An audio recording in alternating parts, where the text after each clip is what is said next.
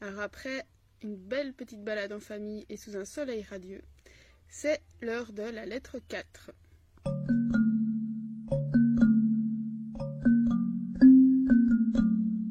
La lettre 4 avec un thème très joyeux, la crainte de la mort. Alors dans euh, l'introduction, Sénèque invite Lucilius à persévérer sur la voie qu'il a empruntée, c'est-à-dire celle de l'ordonnement de son esprit il dit qu'il peut trouver beaucoup de plaisir dans l'exercice de, travailler sur son esprit, mais qu'évidemment le plaisir sera bien différent et certainement bien supérieur quand le processus sera terminé. Et que tant que l'âme n'est pas travaillée, eh bien elle demeure dans un... Alors c'est pas vraiment une enfance, c'est un infantilisme, et qui sera d'autant plus condamnable qu'on vieillit. Et donc on continue en fait à avoir des craintes d'enfant alors que euh, on devra atteindre la sagesse au fur et à mesure des années. Et on continue alors à avoir peur de petites choses ou de choses fausses. Et euh, dans ce cadre-là, il donne l'exemple de la mort. La mort, pour Sénèque, il ne faut pas la craindre, car elle ne va pas rester, elle ne sera pas euh, à tes côtés. Soit elle passe, soit elle n'est pas là. Et il faudrait pouvoir voir la vie comme un bien qui peut disparaître à chaque instant. Donc il donne l'exemple des personnes qui eux euh, se sont donné la mort, donc ont perdu la vie pour des motifs futiles, comme euh, des peines de cœur, des soucis d'argent. Et dit donc que si ces gens-là ont pu mépriser la vie, une âme réfléchie, qui est travaillée, saura le faire aussi.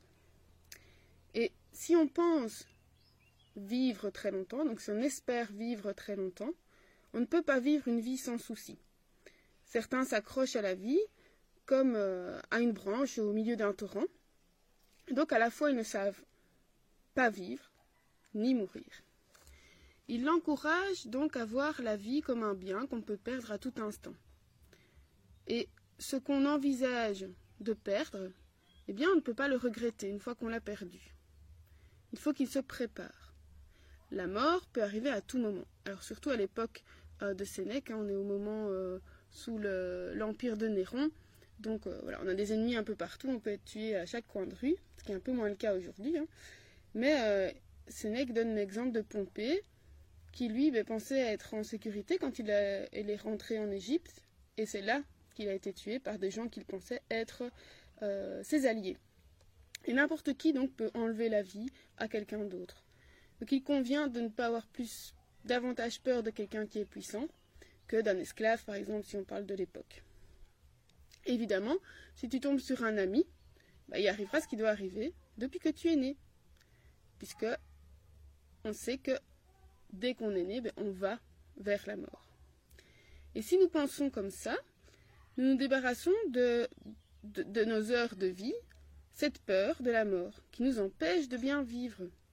Il ne faut de toute façon mourir. Donc s'inquiéter de savoir quand, comment, n'y changera rien, bien au contraire.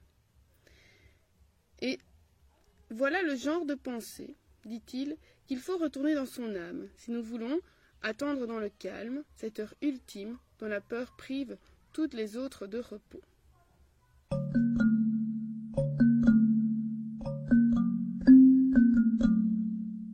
Alors la citation que j'ai choisie, c'est de nouveau Sénèque qui cite Épicure, et c'est non sourire, non sitire, non alguere.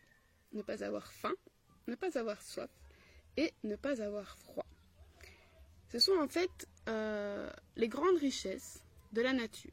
Donc si nous n'avons ni faim, ni soif, ni froid, nous sommes riches, selon Épicure, bien sûr. Alors il faut penser que euh, Sénèque vit de façon confortable, comme c'est le cas pour moi, ou beaucoup de, gens qui, qui, vivent autour de moi. Et donc, effectivement, euh, j'ai ni faim, ni froid, ni soif. Alors, qu'en est-il des personnes qui, justement, n'ont pas accès à cette, euh, à cette vie confortable? Est-ce qu'ils ont le temps, comme Sénèque et moi, de discourir et de réfléchir euh, à la peur de la mort? Bonne question.